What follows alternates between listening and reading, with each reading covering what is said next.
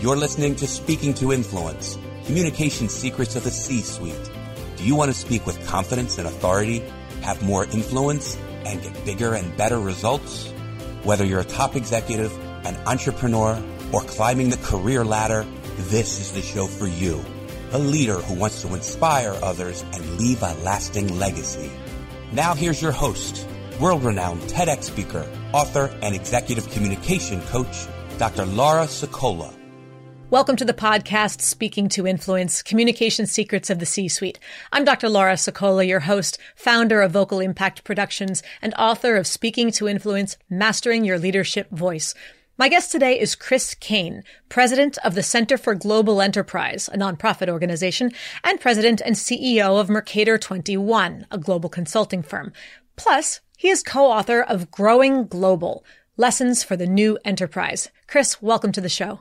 Thank you, Laura. And first things first, happy birthday. we can't let this go on without people recognizing the fact that it's your birthday today. And we want to wish you a very, very happy birthday. And I'm glad to be here. Oh, thank you. I wouldn't want to have anybody else here with me today for, for a number of reasons. And of course, by the time this goes live in a couple of weeks, it'll be past. But anybody who wants to send belated birthday greetings is very welcome to do so. I'm happy to celebrate good things any day of the year. But everybody out there, you should know before we get into Chris's work and the stories he's going to tell, you either have him to thank or to blame for my being here today in a direct and indirect sense. Uh, as many of you know, I am a quote unquote recovering academic. My original career trajectory was in academia, professor, etc. And Chris and I serendipitously crossed paths at a wedding reception about 12 years ago. And just sitting at the table together, started chatting. I was getting ready to uh, graduate with my PhD, and he starts asking me about my research. I didn't really know anything about his background. And at that time, Chris, you were the vice president of government programs at IBM, correct? Correct. And one conversation sort of flowed into the next, and he said, "You know, I've always had an interest in and an instinct about what you research, but I never had the data to back it up. You have the data would you be able to come and do a training for my team? And I thought, yeah, I could do that. sure. Why not? And one thing led to another. And lo and behold, I was in consulting. That was that was the trigger, and uh, everything has spiraled from there. So, Chris, I thank you, and on behalf of my listeners, I want to give the benefit of the doubt that they want to thank you too. I'm glad it happened the way it did. It was great, and and you have really launched a very impressive and, and important firm. So, congratulations. Well, thank you, and it's been fun to do a lot of programs along the way. You know, we've been to Egypt together, and we've done a whole bunch of other things, which are stories for another time. But give us a quick overview of where you are now, because clearly you are no longer at IBM and you've launched a for-profit consulting company. You've launched a nonprofit organization. Uh, let's focus on the latter. Let's focus on the nonprofit with the Center for Global Enterprise. Give us an overview of who you serve and what's the real mission of the CGE.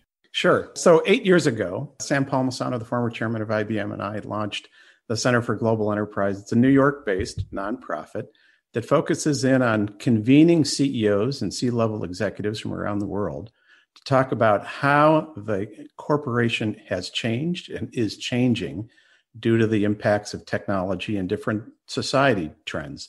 So we convene CEOs to share knowledge.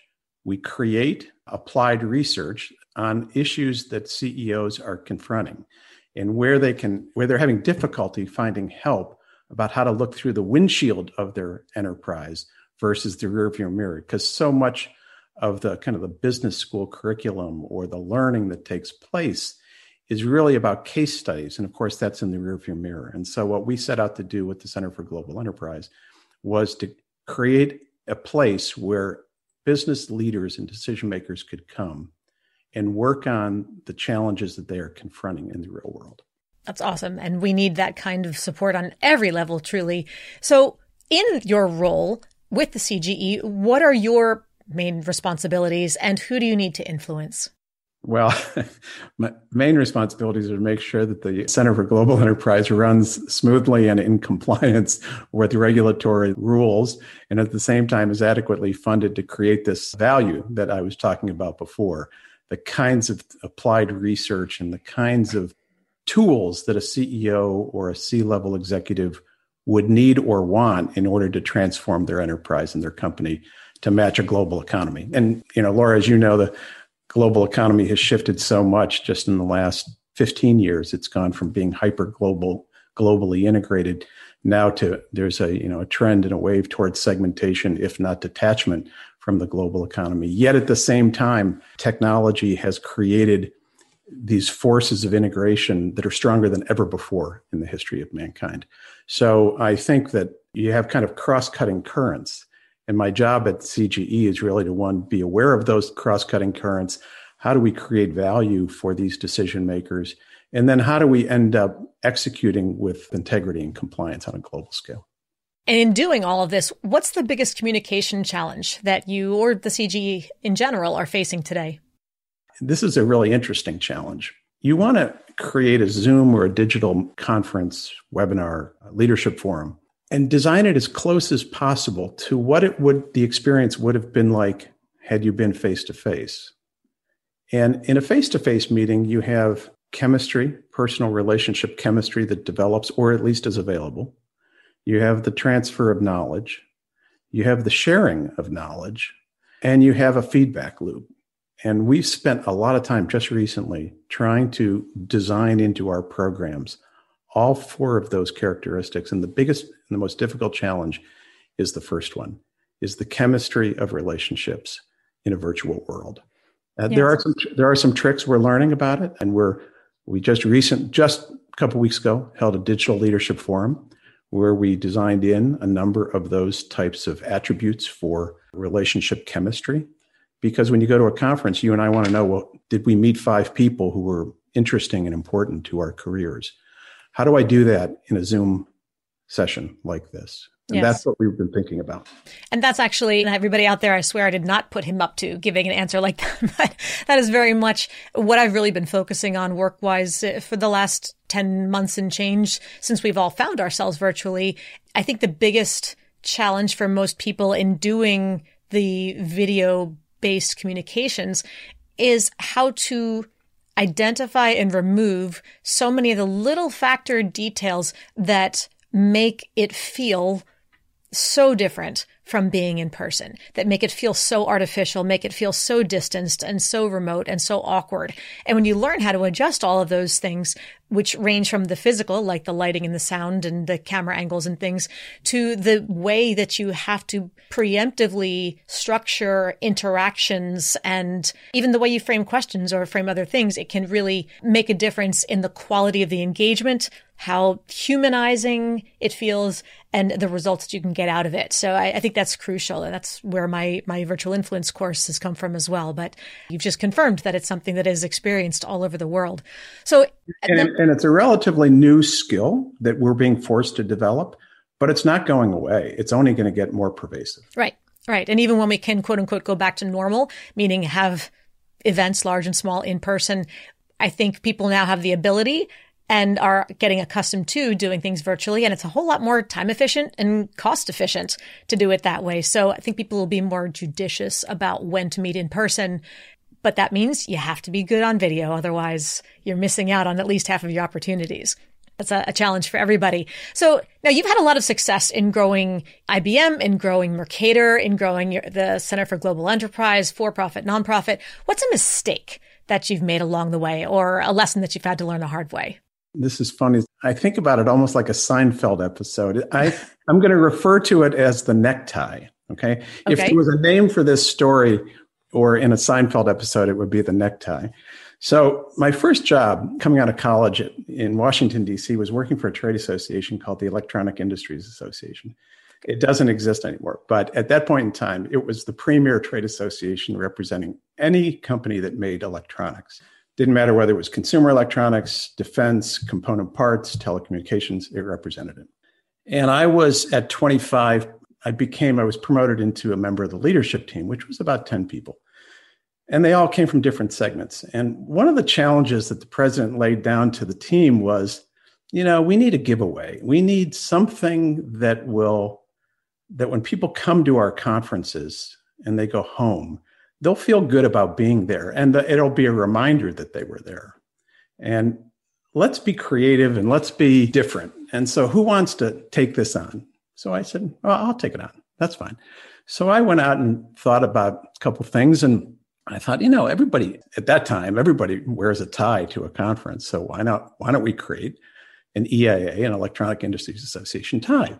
Classy, stylish, something that people would want to wear. They'd be proud to wear it as opposed to wearing it in a closet when nobody else is around. So I went out and met with a fashion designer, a very prominent fashion designer who I happened to know the daughter of, and spent a lot of time on this. And I came back with this design and I went person to person to the leadership team and said, you know, here's what I've come up with. What do you think? They all said, yeah, yeah, that's good. That's good. So I had to present the idea at the staff meeting the next week. And having pretty much checked off with about eight people of the 10 or 12 members of the leadership team were there, I thought I had the I thought I had the votes to get this done. So I walked into the leadership meeting and brought the ties and laid them on the table and explained why they were what they were. And no one supported me. Hmm. None. I got nothing. It was a big crickets. It was, it was crickets. It was a big empty tank of gas. And what I learned from that is you have to learn how to call someone out into the open and to do it in a respectful, professional manner, but you can't let them remain silent, especially after they've given you the impression or the commitment that they're with you. So, why do you think? I'm curious. Why do you think nobody stepped up at that point? You know, this is a very trite but biblical example. This has had biblical impact on me since I was 25. Isn't it funny how the smallest little like moments of experience leave the biggest impressions on our psyche and those indelible memories of the thing I will never do this again because of that one experience no matter how big or small. Totally. And I uh, have not forgotten it to this day obviously and it taught me a really important communication lesson which is there's a difference between private communication and public communication, and you have to develop the skill to operate in both which means you have to learn how to call somebody out into the open. So that's important. And I want to, I want to poke at that because if you could go back and have a do over and you're sitting there in that moment, you say, so what does everybody think? And you get the crickets knowing that, as you said, you have to be diplomatic about calling them out because you were 25 years old or so. And these are people who are far more senior and you can't just throw them under the bus unceremoniously to say the least if you plan on working there for more than another 20 minutes or so. So what do you do? You're sitting there in that moment. What do you do and how do you do it? Well, I guess I would say, you know, Ray, we talked about this. Would love to hear your thoughts on it uh, as we discussed it you know, the other day. And, you know, Janine, you had a really good point when we talked about this the other night in your office. You know, are you willing to share what you think is, is good about the idea? Hmm. And give them a, a forced pathway to be positive. nice. And it was I just learned that you th- there are two lessons that came out of it one direct and one explicit and one implicit. So the explicit one was you have to learn how to call somebody out into public so that they don't remain silent. The explicit one is something that uh, we've talked about, which is it's really important to in communication. In order to be a good communicator, mm-hmm. you have to be a good listener. Well, make sure you learn the skill of listening to what they don't say. Mm. And a lot of people, especially in where I grew up in Washington, D.C., from a professional standpoint, it's a city where people don't like to say no because sure. they're, always, they're always trying to figure out the next angle for how they could work with you sometime down the road. It's the politics.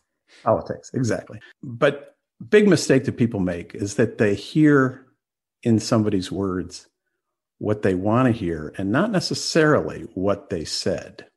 And so, one of the explicit lesson that came out of this biblical Seinfeld episode, my learning was listen to what they don't say. And what do you think they didn't say? What did you miss? I'm with you. I think this is great. I'll talk about it at the meeting. Got it. So the fact that nobody explicitly articulated explicit willingness to support or an intention to act, behave, or otherwise, that that might be something to not let the first one-on-one meeting series and without having double checked that. For example, to you've heard what they did say, then to just, you know, dot your I's, cross your T's and say, so does that mean I'll have your support at the meeting? So are we good on this? You're comfortable supporting this or get them to say an explicit yes. Yeah. What I was doing was trying to make sure that there were no no's. Nobody was going to veto the idea. What I didn't do was flip the coin over and say, okay, how many yeses do I have? Right. Right. So you get death by a thousand paper cuts instead of just well, in this case, death by silence. Yes, killing you softly, as it were. Exactly. Then What's the next big goal for you, whether personally or for the Center for Global Enterprise? And what communication skills are you going to need to continue to develop in order to achieve it? Well, uh, this is for me. It's not necessarily for the Center for Global Enterprise, but I my next big skill that I would like to develop is really to learn another language so fluently that I could be bilingual, if not trilingual. And I haven't done that. I have, and here's the reason why linguistic diversity, as you and I talked about in our very first conversation, and respect for other cultures is so important if you're going to be effective, especially in a global context, because you will not be effective if you are only coming at it, communicating with somebody from your culture and your prism, mm. i.e., you know, I'm an American. I'm going to speak in English. This is what I think you should do. This is my view of you, blah, blah, blah. Well, that's talking and that may be communicating, but it's not having an impact or it's not speaking to influence with influence. So I think putting into practice the respect for linguistic diversity is really important. And so I've taken three months of Chinese and forced myself to open up a worldwide meeting of IBM colleagues speaking Chinese for the introduction. And my Chinese colleagues said they didn't understand anything I was saying. but the effort was there. but but everybody else, the Germans and the Indians and the Americans and the Mexicans and the you know the Argentinians, they all thought it was very impressive. But my Chinese colleagues, they didn't know what I was saying. We give you an A for effort. We give you an A for effort and, and intent. So I've dabbled start. with Spanish. I've dabbled with Arabic. Spanish is probably the easiest of uh, of three, but that would be sure. one.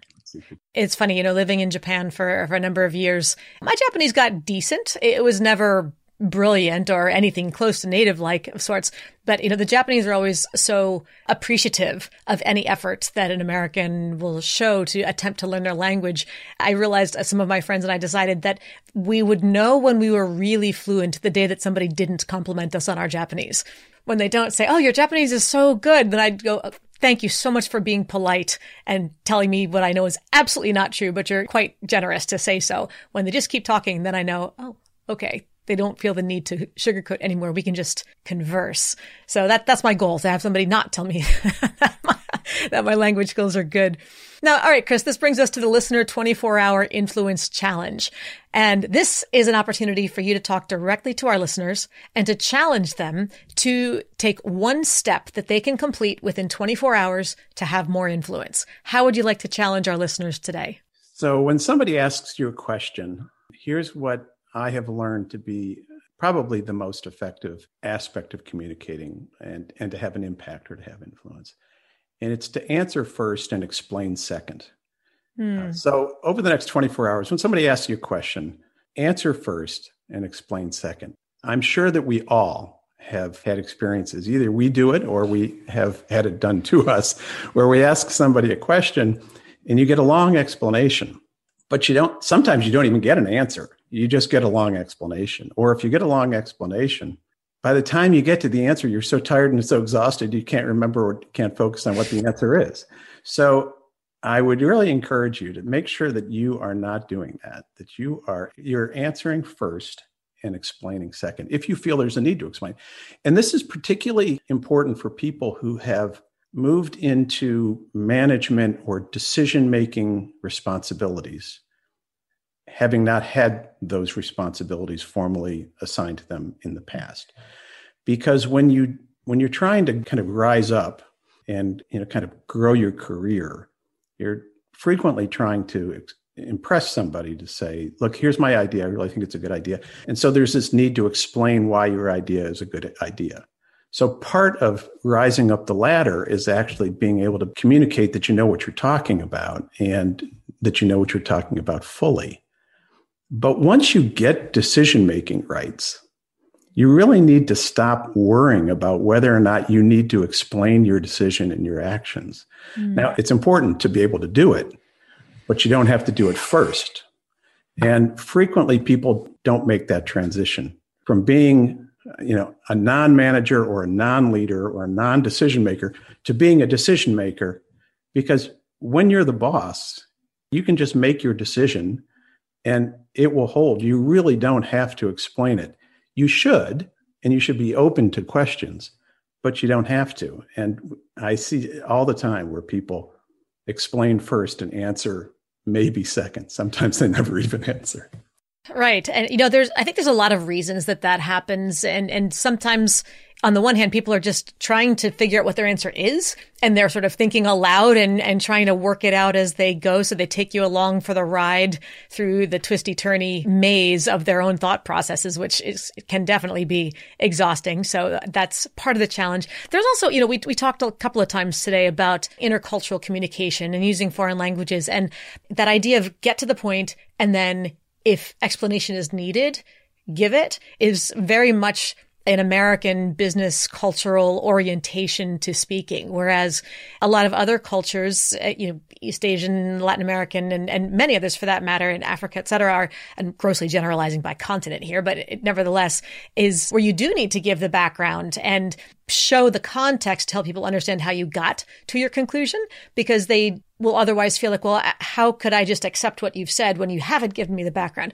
But when, despite the fact that or speaking in English, that doesn't necessarily translate culturally. So knowing your audience, knowing your context, knowing do these people want the background first or just the point and being able to translate the expectation of the culture and context is so crucial to being able to, to know when that's needed and not. But just in general, the skill that you mentioned of do you know what your own point is? Can you just make the point whether or not they want the background? I think that's crucial too giving background that's meaningful versus because I'm still thinking aloud is a very different ballgame. Yeah, it is. And it, by the way, it, it's not restricted to cross cultures and cross countries borders. One of my first roles in, in IBM was doing state government relations, and mm. Kentucky was in my territory. And I learned very quickly, this New Yorker from Buffalo, that a conversation was going to be a disaster and I certainly wasn't going to be effective at advocating my point of view or my company's point of view if I didn't begin every conversation with college basketball, horse racing, and bourbon. so you had some uh, some quick studying to do, did you? Your point, Laura, about cultural assimilation, it's really, really important. But if somebody said to me, what what do you think is one of your best skills is being confident in your substance so that you know what you're talking about, but being humble and appreciative in your delivery because people don't like to be talked at. Right. And they don't like to feel you're not interested in their point of view. Absolutely. Absolutely. And there's a word that you use that I'm, I want to qualify. I think there's a distinction between cultural assimilation and acculturation. You know, people tend, can often get their backs up when they hear a generalized word like assimilation, feeling, I always think of the Star, and I'm not a Trekkie, but for some reason I go back to Star Trek and the Borg, the notion of like assimilate or be destroyed. Like you will abandon all of your own thoughts, feelings, beliefs, values, etc., and you'll do it our way or you'll be destroyed versus like, can you learn what's important to these people and learn to do things their way and not in a way that's inauthentic to you, just in a way that helps you to get through to them. And you know what? If you're in Kentucky and they need to talk about college basketball, about bourbon and about horse racing, okay. I can learn to talk about those things too. Then, you know, we'll get, we'll open up the connections and we'll go from there. That's, I don't feel like that's, even though I don't know anything about any of those three, that would not be, you know, I wouldn't feel inauthentic learning. It might be a little challenging perhaps to learn it. Certainly not more challenging than learning to speak Mandarin, but it's just that extension of identity to learn to connect with more people. So I'm really glad you had a chance to bring that up. Thank you for doing so. So let's talk now about managing others, leading others. Talk to me about executive presence, otherwise known as leadership presence, command presence. It has lots of names, but there's something about it that's an X factor. Like, how do you recognize a leader when you see him or her, regardless of title? I think executive presence requires somebody to be confident in their substance, leading to being authoritative in impression so that they are viewed as having credibility in their topic the way I see people who are best at it pull that off is by staying in their zone. Don't have confidence in your subject on something you don't really have any any experience with. Don't be authoritative in something that you don't have any experience and insights in. Remember, insights come only from experience. Mm. So, stay in your zone is another really important characteristic of having executive presence. Now, your zone, as you move up or as you take on more responsibilities, whether it's up or horizontal, your zone gets bigger. And so you have actually a, an interesting needle to thread between staying confident and credible in your substance as you have more substance to be responsible for. But the good executive, in my experience, knows not to overreach their credibility, authority, and expertise. And the other defining attribute is they're willing to make a decision.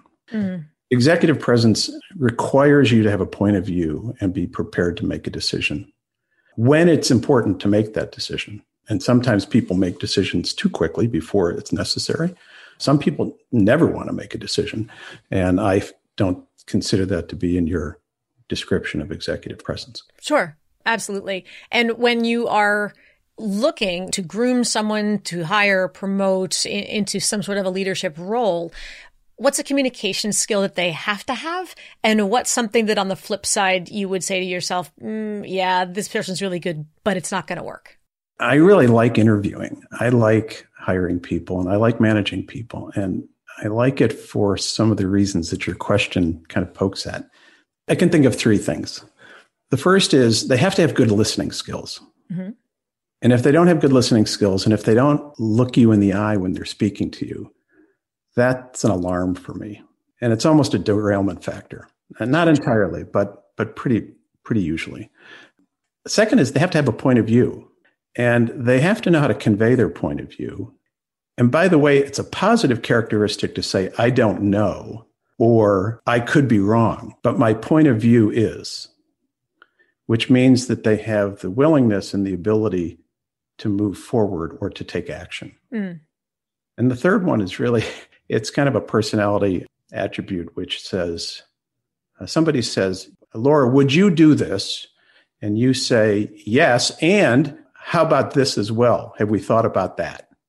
As opposed to, yes, but. Mm. Those are three things that have popped up through my experiences in hiring and interviewing with people that are real markers for me. And the listening skill one I describe as there's a tool that I use, and it's uh, a lawyer from Lansing, Michigan, taught me this a long time ago. And he just, when he first said it, I, I had no idea what he was talking about. And he said, You know, Chris, we've got to figure out the WIFMA matrix. I said, Richard, what's the WIFMA matrix? Yeah. He, said, he said, What's in it for me? You have to be able to know if you're talking to me, what's in it for me? So, people who have the capacity to understand the WIFMA matrix through good listening skills, having a point of view, are really important. Yeah, it's what I like to refer to as the uh, world's most popular radio station, WIFM. Yeah, there you go. What's in it for me? All right. Well, Chris, this is going to bring us to our speed round. And these are three topics that are very commonly brought up in my training sessions with clients. People often are raising these issues, sometimes in where they have this false binary in their minds. There's a sense of everything's very black and white and you have to be this or that or some false associations here. So I'm going to give you those black and white choices that they've got in their mind. I'm going to ask you to pick one for each, and then we'll get into the gray, and I'll ask you for a little bit more specification. So first, public speaking. Love it or hate it? Love it. Can you give us one tip then in that world that makes you love it? How do you manage your nerves and or speak with confidence even when you don't feel it? Well, the reason I love it, it's an opportunity to inspire somebody else or other people. And that goes back to what I was saying before. You have to have inspiration really is it's a balancing act between vision and passion. Mm. And so if you have vision about a circumstance and you feel that things can be made better, then having the opportunity to speak in public is really a gift and you shouldn't take it lightly. I love that quote. It's a balancing act between vision and passion. And I want everybody out there to really clamp onto that one and, and digest it a little bit because that's quite the North Star to lead with. If you have too much vision and not enough passion, people think you're giving an academic lecture. Yes. If you have too much passion and not enough vision, people think you're just reactive.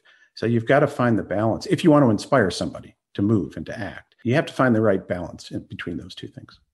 And if you're not speaking to inspire someone to act, then why exactly are you speaking? Right. What what are we missing here? At least that's my reason. Yes, yes. Well, heck, everything we're talking about here, speaking to influence. Influence means inspiring a change, of course, in action. So now what about this? Introvert or extrovert? Where do you fall? Uh, extrovert. As an extrovert, what's a natural strength and what's an area for growth? Well, I like engaging with people. I like asking people questions. It's an opportunity to learn. I mean, that it's really that's why I like it because I know I don't know everything I would like to know. You are somebody who is generally comfortable in, in just about every context. I don't think I've ever seen you in a in a crowd where you weren't able to connect. Share with our audience. You had told me once about a time when you were at an APEC conference and had a rather interesting encounter with an unexpected audience, or found yourself the audience unexpectedly. You want to share that? This is at the opposite end of the necktie. Okay. this this is absolutely not a Seinfeld episode. So APEC, which is the Asia Pacific Economic Cooperation Organization, is comprised of 21 countries that border the uh, Pacific Ocean and Asia. The United States, Canada, Mexico, Chile, Peru are, mm-hmm. are the members in our hemisphere. Every year they hold a ministerial meeting. And in 1997, the ministerial meeting was hosted by Canada and held in Vancouver. And I had the ability to attend as a uh, kind of an observer participant, and as such, was able to have access to a reception prior to a big gala dinner. I got to the reception. I was by myself. I got to the reception and I was just standing right in, in the doorway there getting my credential. And in walks President Clinton by himself, no staff, nothing. Highly unusual. Okay. So uh, he comes, I go up and say hello and uh, we shake hands and he says hey what you know so what's going on here? What are we doing? What's what's the story? What's the script? So i said well wasn't my job to tell him what his what his script was but i couldn't let that opportunity go so it would have been irresponsible of me not to not to help him work his way through the crowd. So i said well why don't we go over and talk to uh, the prime minister of singapore? So yeah yeah yeah good idea. So we did well, with the prime minister of Singapore was the president of China, was the prime minister of Japan, and the prime minister and the president of the Philippines, and me.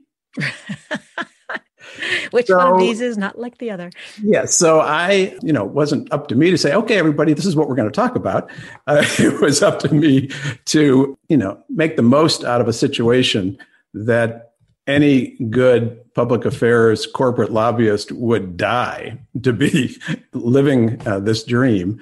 And I didn't have any competition. There was nobody there other than these six world leaders talking. So that was, I had to pivot. I had to decide what to do. I had to do it the right way. And I had to ex- get something from it. And, you know, as you can imagine, getting, listening to six country leaders talk among themselves about the trade frictions in, in Asia at that point in time was pretty useful. So this is not a time for anybody out there who says, well, I'm not good at small talk. I'm not good at introducing myself to new people. I'm not good at working a room. I'm not good at thinking on my feet. These are the times you dig deep. You find, you find the conversation. You've put aside any, well, but who am I to do this or to do that? You put aside your, your, any sort of head trash about whether you're smart enough, charismatic enough, whatever. And you just look. You have no time. choice. You yeah. have no choice. You have to get it done you're not going to get a second chance at this. So make it happen, make it work for you. That's, uh, I, that would be a fun, uh, terrifying, but really fun and exciting opportunity to find myself in. Now you know why I said it wasn't a, it wasn't another Seinfeld episode. No, no, exactly. This would, this would be more like the Friends episode, the one about the APEC conference. How can people learn more about you, the Center for Global Enterprise, and Mercator 21?